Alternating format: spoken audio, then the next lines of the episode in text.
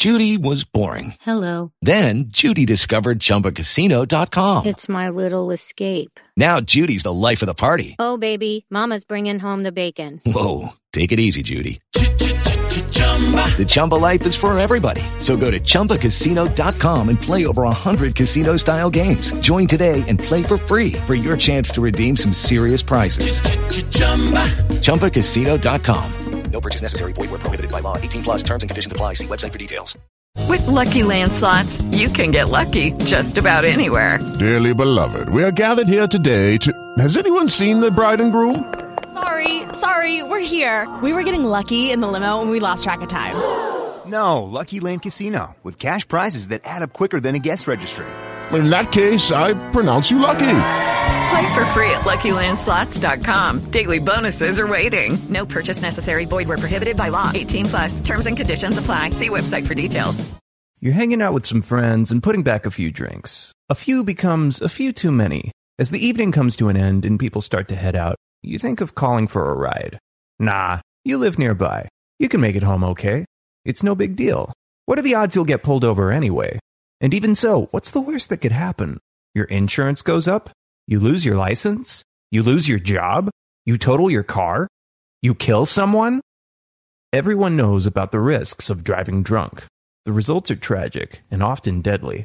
However, that still doesn't stop everyone from getting behind the wheel while under the influence. That's why police officers are out there right now looking for impaired drivers on our roads to save lives. So, if you think you're okay to drive after a few drinks, think again. Play it safe and plan ahead to get a ride. It only takes one mistake to change your life or someone else's forever. Drive sober or get pulled over. As prices keep creeping up, your entertainment budget doesn't have to take a hit. Live One Plus has all the music you love, ad free for only $3.99 per month. Dive into Live One's massive library of songs, listen to curated playlists, or create your own. Check out exclusive artist hosted stations and do it all for the best price in streaming. Lock in a Live One Plus membership for just $3.99 per month now, and you'll not only beat inflation, you'll get all your favorite music ad free. Check out liveone.com slash best music for details. Bombay, India, now called Mumbai, is the financial, commercial, and entertainment capital of India. It's, uh, no wait. Kabul. It's the capital and largest city in Afghanistan. This part of the world is, hold on a second. Istanbul, once Constantinople, being named after the Roman Emperor Constantine. This is the largest city in Turkey and, wait, Bangkok, Thailand. No. Singapore. Uh, hold on. Malaysia, France, Greece, Nepal? I don't know. Charles Sobhraj spent his life traveling to various countries using dozens of stolen passports to steal, con, and murder. He thought he deserved the best in the world, but didn't want to work for it. Instead, he just took it and didn't care whose life he destroyed in the process. This is Monsters.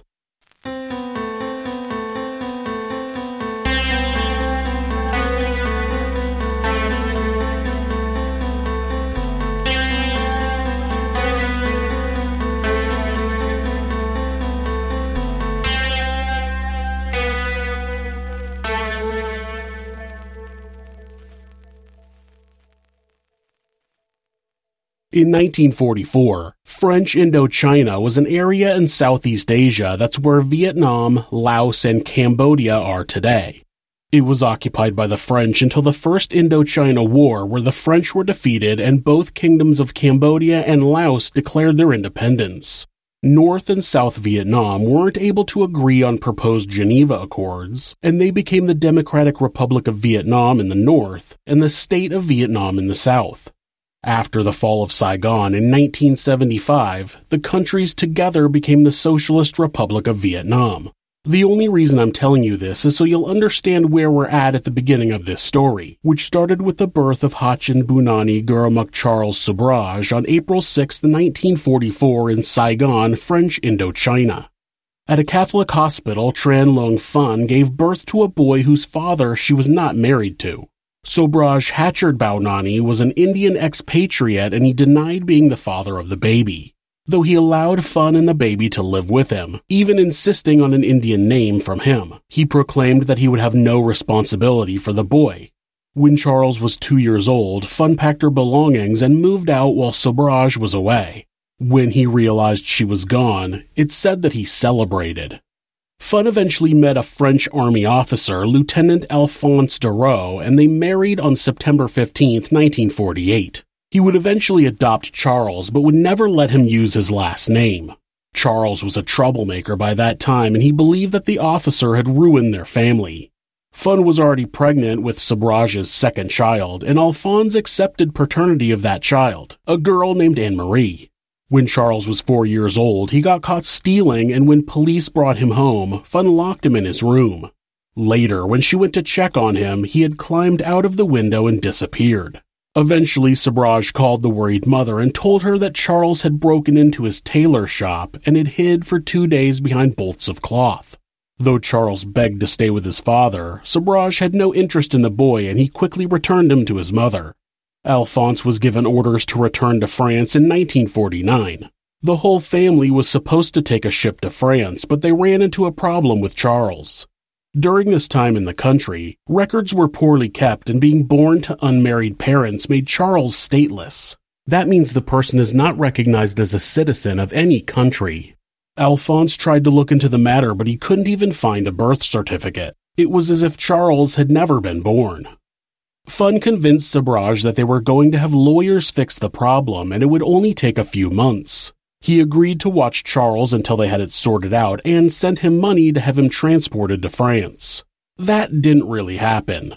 Three years later, Fun and Alphonse had two more children of their own and a third on the way when they were ordered back to Saigon, where Charles was still living with his father. By then, Sobhraj had gotten married and had two children, and his wife did not like Charles. She physically abused him, which made him act out even more. When Fun arrived at Sobhraj's house to see Charles, his wife told her he wasn't there and she didn't know where he was. This led her and Alphonse to search the city for him, and they found him living with a bunch of preteen kids in a bombed out building. They stole food and hustled tourists and soldiers. They brought him home and spent the next few months getting the paperwork done to establish Charles's existence and have him legally adopted by Alphonse, something that basically came down to bribing the right people. As France began to lose their grip on Saigon, they sent anybody who was able into combat. This included Alphonse, and he was eventually brought back home on a stretcher. He was physically unharmed, but he was suffering from severe shell shock, what we call post traumatic stress disorder today. Soon he was ordered back to France permanently, and this time they were able to take Charles with them. But they wouldn't be there long. Alphonse was found to be well enough to take an assignment in Dakar, French West Africa, which is Senegal today. They lived in a giant villa, which was good since Fun had given birth to two more children by then. They had seven children living with them, which usually caused so much noise that it would aggravate Alphonse's shell shock.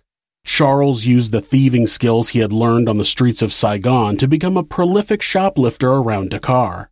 It was here that Charles would develop a strong bond with his half brother, Andre. Later in life, he would take his brother under his wing and teach him how to be a criminal as well. It was also here that Charles, who had actually been called Gurmukh up until this time, as Charles was never on his birth certificate when it was finally created, the boy had been a fan of Charlie Chaplin and began asking people to call him Charles. When he was 15 years old, he was baptized at the French school he attended and his name was entered into the records as Charles Gurmukh Sobhraj. Within a few years, France dismantled their colonial empire and began withdrawing from West Africa. The entire family returned to France where they lived in Marseille and Alphonse struggled with his disability. Charles's ability to get into trouble only increased and soon he was sent to a Catholic boarding school. This didn't help. He escaped three times, the third almost making it to a freighter ship in an effort to return to Saigon. He was sent back to school and escaped a fourth time. When the school called Fun, she told them that she didn't care. He was on his own. And he was. He managed to make it onto a ship bound for Djibouti in East Africa. Once they arrived in the country, he was caught and returned to France. When Charles was 16, Sobhraj came to France and found his son working in a restaurant. His tailor business had been very successful over the years and he was quite wealthy. Feeling bad for abandoning his son, he offered to take Charles back to Saigon and teach him the business. They signed all the papers to give Charles a visitor's visa, and soon they were off to Saigon. But Charles didn't want to work, and soon he was off making trouble. Sobhraj tried to send him to India to stay with relatives, but the boy continually ran away, eventually being detained when his visa expired. Eventually, he was sent back to France with a 90 day visa. Charles still wasn't really a citizen of any country. The paperwork that Fun and Alphonse had done in Saigon just made it so he was part of the family and could travel with them for the military, but outside of his mother's home, he wasn't really supposed to be anywhere. With the 90 day visa, he could return to his mother and they could go through the process of fixing that, but she didn't want him back. Once he was back in France, she didn't want him at her house. After that, he worked at some restaurants under the table, but after his visa expired, he stole a car in an effort to impress a girl and got pulled over for speeding. He was sentenced to six months in jail for auto theft and being in the country with an expired visa. Once his sentence was over, he was given 30 days to get his affairs in order before he was to be placed on a ship and forced to leave France. Of course, they didn't have a destination for him. They were literally just getting him off French soil and then he was on his own. Instead, Charles hitchhiked to Paris and hid amongst the large Vietnamese community. He spent years committing petty crimes and was once again caught with a stolen car. This time he was sentenced to three years in prison. While in prison, he befriended a wealthy young man who volunteered at the prison. Once he was paroled, he used his connection with this man to scam money from other members of Paris high society. This is where he met Chantal Compagnon. He quickly fell in love with the woman and proposed to her, something she hesitated to say yes to at first, but Charles managed to persuade her. Later the same day, he crashed a car while trying to evade police and was sentenced to eight months in prison. Once Charles was released, he and Chantal got married and soon she was pregnant. This brought Charles the citizenship he so needed, but soon he was in trouble again, and with his pregnant wife, he left France and moved to Bombay, India. You're hanging out with some friends and putting back a few drinks. A few becomes a few too many. As the evening comes to an end and people start to head out, you think of calling for a ride. Nah, you live nearby. You can make it home okay. It's no big deal. What are the odds you'll get pulled over anyway? And even so, what's the worst that could happen? Your insurance goes up? You lose your license? You lose your job? You total your car? You kill someone? Everyone knows about the risks of driving drunk. The results are tragic and often deadly. However, that still doesn't stop everyone from getting behind the wheel while under the influence. That's why police officers are out there right now looking for impaired drivers on our roads to save lives. So, if you think you're okay to drive after a few drinks, think again. Play it safe and plan ahead to get a ride. It only takes one mistake to change your life or someone else's forever. Drive sober or get pulled over. As prices keep creeping up, your entertainment budget doesn't have to take a hit. Live One Plus has all the music you love, ad free for only $3.99 per month.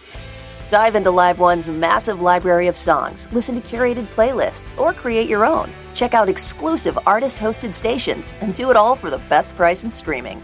Lock in a Live One Plus membership for just $3.99 per month now, and you'll not only beat inflation, you'll get all your favorite music ad free. Check out liveone.com slash best music for details. Chantal gave birth to their daughter not long after arriving in India, and Charles quickly began working in car theft and smuggling operations. He also began gambling excessively. He began losing large sums of money and even sold Chantal's jewelry in order to continue gambling. When he got himself so far in debt he couldn't get himself out, he planned a big heist in order to get the money to pay his debts. Charles and some other men attempted to drill down into a jewelry store from a hotel room above. They were completely unsuccessful with the drill, so then they tried to use acid to burn an opening, which was just stupid. Charles did manage to con his way into the jewelry store after hours and clean the place out, but before he could catch a flight out of the country, someone had reported the robbery and bags were being searched at the airport. So Charles abandoned his bag of stolen goods and fled the area. Back in Bombay, he was arrested on the street for other petty crimes, but was eventually connected to the robbery and charged with that. While in jail awaiting trial, he faked severe abdominal pain and was rushed to the hospital where doctors believed he needed an appendectomy. Charles only wanted to go to the hospital for a few days to try and escape, so he tried to convince the doctor that it was just an ulcer, but it was too late. Charles was getting his appendix removed. He spent a few days in the hospital recovering from a completely unnecessary appendectomy, and though he was under constant guard, he was allowed to have visitors. Chantal visited him three or four times and brought him flowers and cookies. On her last visit, they waited for the guard to fall asleep, and Chantal slipped his keys out of his pocket and unlocked Charles's handcuffs. He walked right out of the hospital's front door and into a taxi. Chantal climbed into the hospital bed and covered up, making it look like Charles was still there. The next day, he tried to buy a train ticket to Bombay, but a police officer saw him and Charles started to run. He was too weak from surgery, so he quickly surrendered. He was taken back to jail where now his wife was also being detained. She was able to pay bail and get out of jail, but for some reason, so was Charles. A man who had just attempted to escape from jail was let out when his father agreed to pay the bail. As soon as Charles was out of jail, he took Chantal and fled to Kabul, Afghanistan. Chantal had sent their daughter to live with family in France after she was arrested. In Kabul, Charles quickly replenished his funds through hard work at a legal job. Of course not. He scammed it, and after two months, when he and Chantal were ready to leave, they headed to the airport where Charles was immediately arrested. He hadn't paid the bill at the hotel where they were staying, and they reported him to police. Chantal was let go, but Charles was sent to prison where he unsuccessfully tried to tunnel out before going back to his trick of faking sick.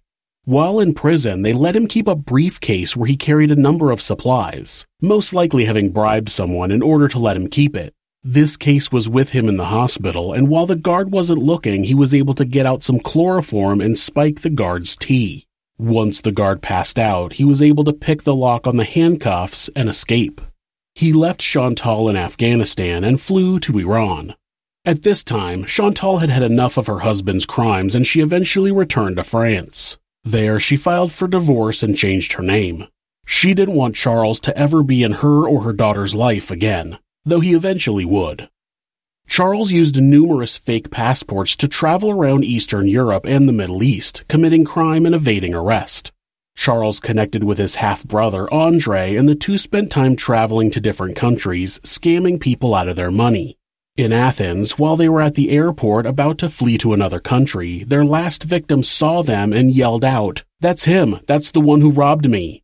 Soon, police swarmed in and arrested both Charles and Andre. Charles was caught trying to escape, so he was transferred to another prison. There, he got sick, legitimately this time, and when he was taken to the hospital, he managed to escape once again. He left Andre behind, who eventually served an 18 year sentence. Once again on the run, Charles ended up back in India. By now, he had a consistent process of meeting tourists, charming them, drugging them, and robbing them. His victims would usually wake up in a hotel room or on a train, missing their passport, money, and other valuables. He began using the name Alain Gauthier and posed as a war photographer and a gem dealer. During this time, he met a Canadian woman named Marie Andre Leclerc in Greece, and the two spent time together, but she returned to Canada. Charles also met a man named Ajay Chaudhry who had become his longtime accomplice. A number of people are believed to have been murdered by Charles due to an overdose when they were drugged so he could rob them. Once the victims regained consciousness, they would try to report the thefts, but due to the language barrier, it was unsuccessful. Charles wanted to start a Charles Manson style family with himself as the leader, so he began developing followers, though he gave them a little help. He would actually create a problem for them and then help them solve the problem. One man, Dominique Renelot, was poisoned to make it seem like he had dysentery, then he was nursed back to health by Charles and Marie. Two men, Yannick and Jacques, both French former cops, had their passports stolen and Charles helped them find them something that was easier for Charles since he was the one that stole them. Charles rented an apartment in Bangkok that his new followers hung out at. One of the people that ended up hanging out at the apartment was an American woman named Teresa Knowlton. She had traveled from California to Europe and made her way to Hong Kong before stopping in Bangkok. She was on her way to Nepal to begin living in a monastery and was traveling around, doing as much partying as she could before beginning a life of quiet solitude. While with Charles and his followers, she told them that she was going to the monastery and that she was bringing them money. Once Charles knew she had money he could steal, he invited her to come out to a nightclub with himself and Ajay. At the club, he drugged her, and on their way home, he and Ajay pulled her from the car, stripped her down to her bikini, and drowned her in the water of a local beach. They took all of her money and her passport. The next day, her body was discovered and it was thought to be a swimming accident at first, but months later, the autopsy would reveal that it was no accident. The case would be reopened and the murder would be connected to Charles. In 1975, Charles befriended two Canadian tourists and convinced them to come stay with him at his apartment. Soon they were so sick that they couldn't leave the bed. When Charles did this, he would convince the tourists to give him their passports and money to lock in his safe. They always believed that it was a friendly gesture, but Charles never intended to give them back. These tourists stayed with him for three weeks, trying to fight off what they thought was a severe case of dysentery. But eventually they would become suspicious of the quote unquote medicine their host was giving them, and they stopped taking it. Unsurprisingly, they began feeling better. One night, Charles convinced them to go on a drive with him, and he told them to drink some of his medicine before they left. Instead, when Charles wasn't looking, they dumped it down the toilet. After driving for four hours, Charles was confused as to why they hadn't passed out. He told the couple that they had to go back and they unknowingly were saved from likely being murdered that night. While the Canadian couple were in one room, Charles had conned a Turkish man named Vitali Hakim into buying a large quantity of gems from him. As soon as Vitali got to the apartment, he also fell ill. A few days later, Charles and Ajay would take him on a trip to a gem mine, but the man would never return with him. Vitali's burned body was found near a golf course the next day. An autopsy revealed that he had been beaten and his neck was broken, but his remains would not be identified for some time. The Canadians were feeling better since they had stopped taking the mysterious medicine and they wanted to leave. They demanded their belongings back and Charles tried to talk them into staying longer, but they refused. He finally relented and gave in to their request.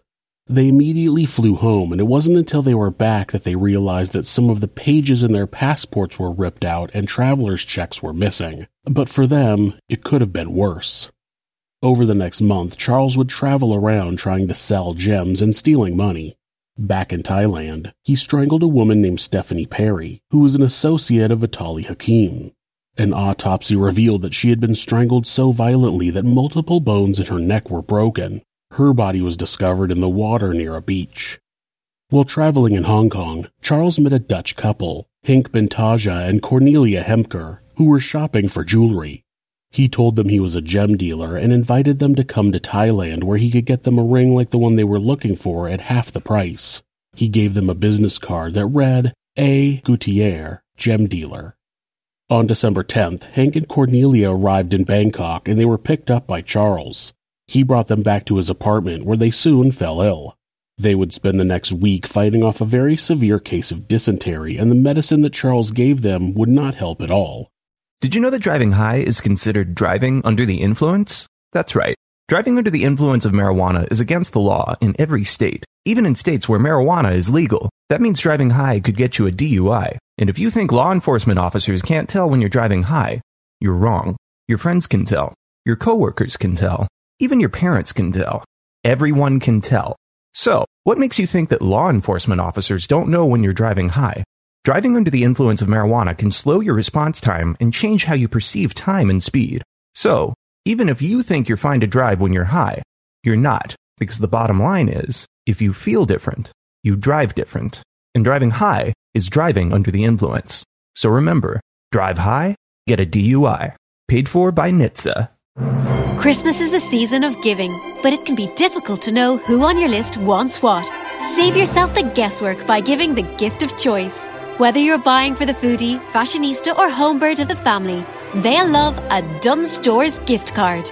They can choose from everything we have in store and online, from fashion to homewares to groceries. It's the perfect choice to make this Christmas. Visit dunnesstores.com for details. Make Christmas for everyone. Terms and conditions apply. On December 15, 1975, Vitali's girlfriend, Charmaine Carew, came to Charles's apartment looking for her boyfriend. She disappeared the next day, and her body was soon found on a nearby beach wearing a bikini. Like with Teresa, authorities originally believed that she had drowned, but an autopsy revealed that she had been strangled. The murders of the three women who had been found on the beach were connected, and soon people were referring to the unknown assailant as the Bikini Killer, despite Stephanie having been found wearing a dress. The next day, late at night, Hank and Cornelia would be forcefully removed from their apartment and placed in the back of Charles's car. He and AJ disappeared for hours and then returned without the couple. They had taken the young couple to a secluded area and strangled both of them. Then one of them hit Cornelia in the head with a board. They poured gasoline on the bodies and set them on fire before returning home. An autopsy would reveal that both of them were still alive when they were set on fire. Charles and Marie fled to Nepal using Hank and Cornelia's passports. There, Charles killed two tourists. Canadian Laurent Carrier, and American Connie Bronzich in Kathmandu, Nepal, and their bodies were also burned. Charles took their passports and used them to travel back to Bangkok. By then, three of his followers had made the connection between Charles and the murders and reported him to the police before they fled the country. Charles, Marie, and AJ hopped around various countries in Asia before landing in Malaysia, where AJ stole some gems and gave them to Charles. That was the last time AJ was ever seen, and it's suspected that he was murdered by Charles. His remains have never been located. Charles and Marie ended up in India, where he murdered Frenchman Jean Luc Solomon in an overdose when he tried to drug him. He claimed he intended to just knock him out and rob him, but the man ended up dying. The money stolen from this man went to finance a plan to steal from 60 French tourists. Charles bought new clothes for himself and for the new accomplices he had acquired and drove to the Taj Mahal to pose as a tour guide for the group. The group easily believed that he was who he said he was, and he spent the day taking them to the best restaurants and gift shops in the area. The next day, the day they were scheduled to travel to Thailand, he told them of the dangers of disease in that country, and when he offered them a pill to take, claiming it was anti dysentery medicine, 20 of them took the pill. The plan was for the tourists to finish dinner and return to their rooms where they would pass out, but none of them wanted to go to their rooms. They stayed in the hotel's dining area and soon they started losing consciousness right there. Someone realized that only the tourists who had taken the pills were collapsing, and three young men grabbed Charles and held him until police arrived. Charles was interrogated but wouldn't break character. Eventually, police arrested his accomplices and Marie, who confessed to everything. She would sign a 32 page statement detailing robberies, the drugging death of Jean Luc Solomon, and the drugging of the tourists. Then the police connected Charles to the jewelry store robbery from years before. He held out for about two weeks before he finally broke and confessed to his crimes. Well, some of them. He claimed that he never murdered anyone and blamed any death on Ajay Chowdhury, who was conveniently missing. Marie had written in her statement that she believed that Charles had killed AJ in Malaysia. Charles went to trial and attempted to make a spectacle. He had multiple lawyers and went on a hunger strike, but eventually was sentenced to 12 years in prison. Marie was convicted, but she was paroled not long after and sent back to Canada. She died of ovarian cancer in 1984. She was 38 years old. Charles managed to smuggle some gems into the prison and used them to bribe guards. It's reported that he had 68 carats of sapphires and rubies concealed in his mouth. He told one inmate if he was going to be searched, he would swallow them and later retrieve them from his waist, and then he put them back in his mouth. Gross. It's been said that his bribes reached outrageous levels, which allowed him to live a life of luxury. He sold the rights to his story to a Thai businessman who then sold them to Random House book publisher.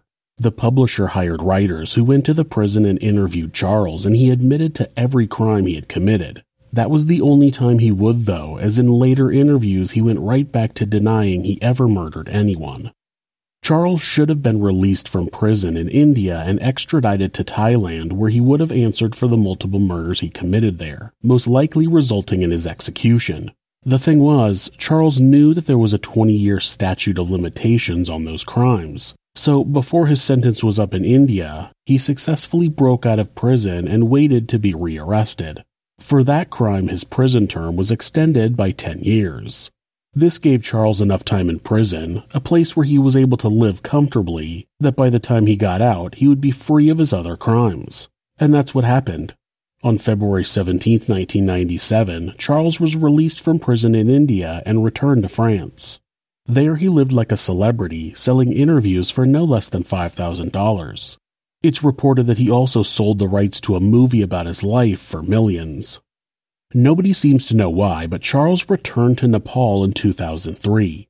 The reason he traveled there is questioned because it was one of the only countries in the world where he could still be arrested. A journalist recognized him and wrote a newspaper article about him. The police saw the article and quickly arrested him. He was convicted of two murders and sentenced to life in prison. His ex-wife, Chantal, had even filed a case with the European Court of Human Rights against the French government for not providing Charles with assistance in his trial. It didn't help. His lawyer attempted multiple appeals, none of them working, but her daughter, who acted as Charles's translator, fell in love with Charles and he claimed they got married in prison in 2010. She was 20 years old and he was 64. The prison maintains that there was no marriage performed there. I always wonder about these murderers and con men who constantly have women falling for them. Are the murderers really that charming? Are the women really that weak minded? It seems odd that a seemingly educated young woman would fall in love with a convicted murderer and known con man who's 44 years her senior and never going to get out of prison. But hey, what do I know? Charles Sobhraj remains in prison to this day, and in recent years he has had multiple open heart surgeries. It's reported that his health is failing. He's currently 77 years old. Charles did anything he could in order to not earn what he had. He was so desperate to have everything he wanted handed to him that he destroyed the lives of countless people. It's not known how many people he killed or even just robbed and left penniless in a foreign country, but as long as he got what he wanted, he didn't care who else he hurt. Some call him the serpent. I call him a monster. If you're the victim of domestic abuse, please reach out to someone for help please talk to your local battered women's shelter or call the National Domestic Abuse Hotline at 1 800 799 SAFE. That's 1 800 799 7233. Or you can go to thehotline.org to chat with someone online. The great thing about this website is that at any time, hitting the escape key twice will take you to a Google search page. That way, if your abuser is nearby, you won't get caught looking for help.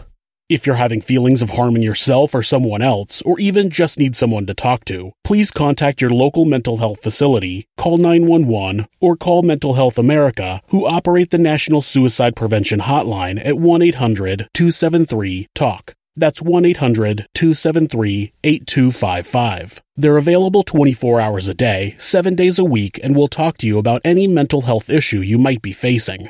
Thanks so much for listening to this podcast. You can subscribe or follow the show to ensure you don't miss an episode, and you can leave us a rating on whatever podcast app you use. If you'd like to support the show, you can do that by checking out our merchandise at Teespring. You can also discuss the channel and the episodes on our subreddit, r forward slash this is monsters. You can find more ways to support our show and how to find us on social media by visiting thisismonsters.com. Thanks again, and be safe. You're hanging out with some friends and putting back a few drinks. A few becomes a few too many. As the evening comes to an end and people start to head out, you think of calling for a ride. Nah, you live nearby. You can make it home okay. It's no big deal. What are the odds you'll get pulled over anyway? And even so, what's the worst that could happen? Your insurance goes up? You lose your license? You lose your job? You total your car? You kill someone? Everyone knows about the risks of driving drunk. The results are tragic and often deadly. However, that still doesn't stop everyone from getting behind the wheel while under the influence. That's why police officers are out there right now looking for impaired drivers on our roads to save lives. So, if you think you're okay to drive after a few drinks, think again. Play it safe and plan ahead to get a ride. It only takes one mistake to change your life or someone else's forever. Drive sober or get pulled over.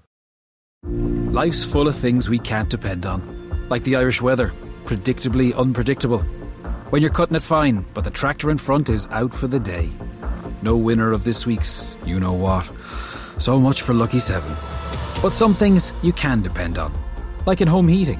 Emo, Jones Oil, and Campus Oil are now Certa, delivering the same warmth to your home now and into the future. For home heating you can depend on, see CertaIreland.ie. Okay, so presents, Check. decorations, Uh, check.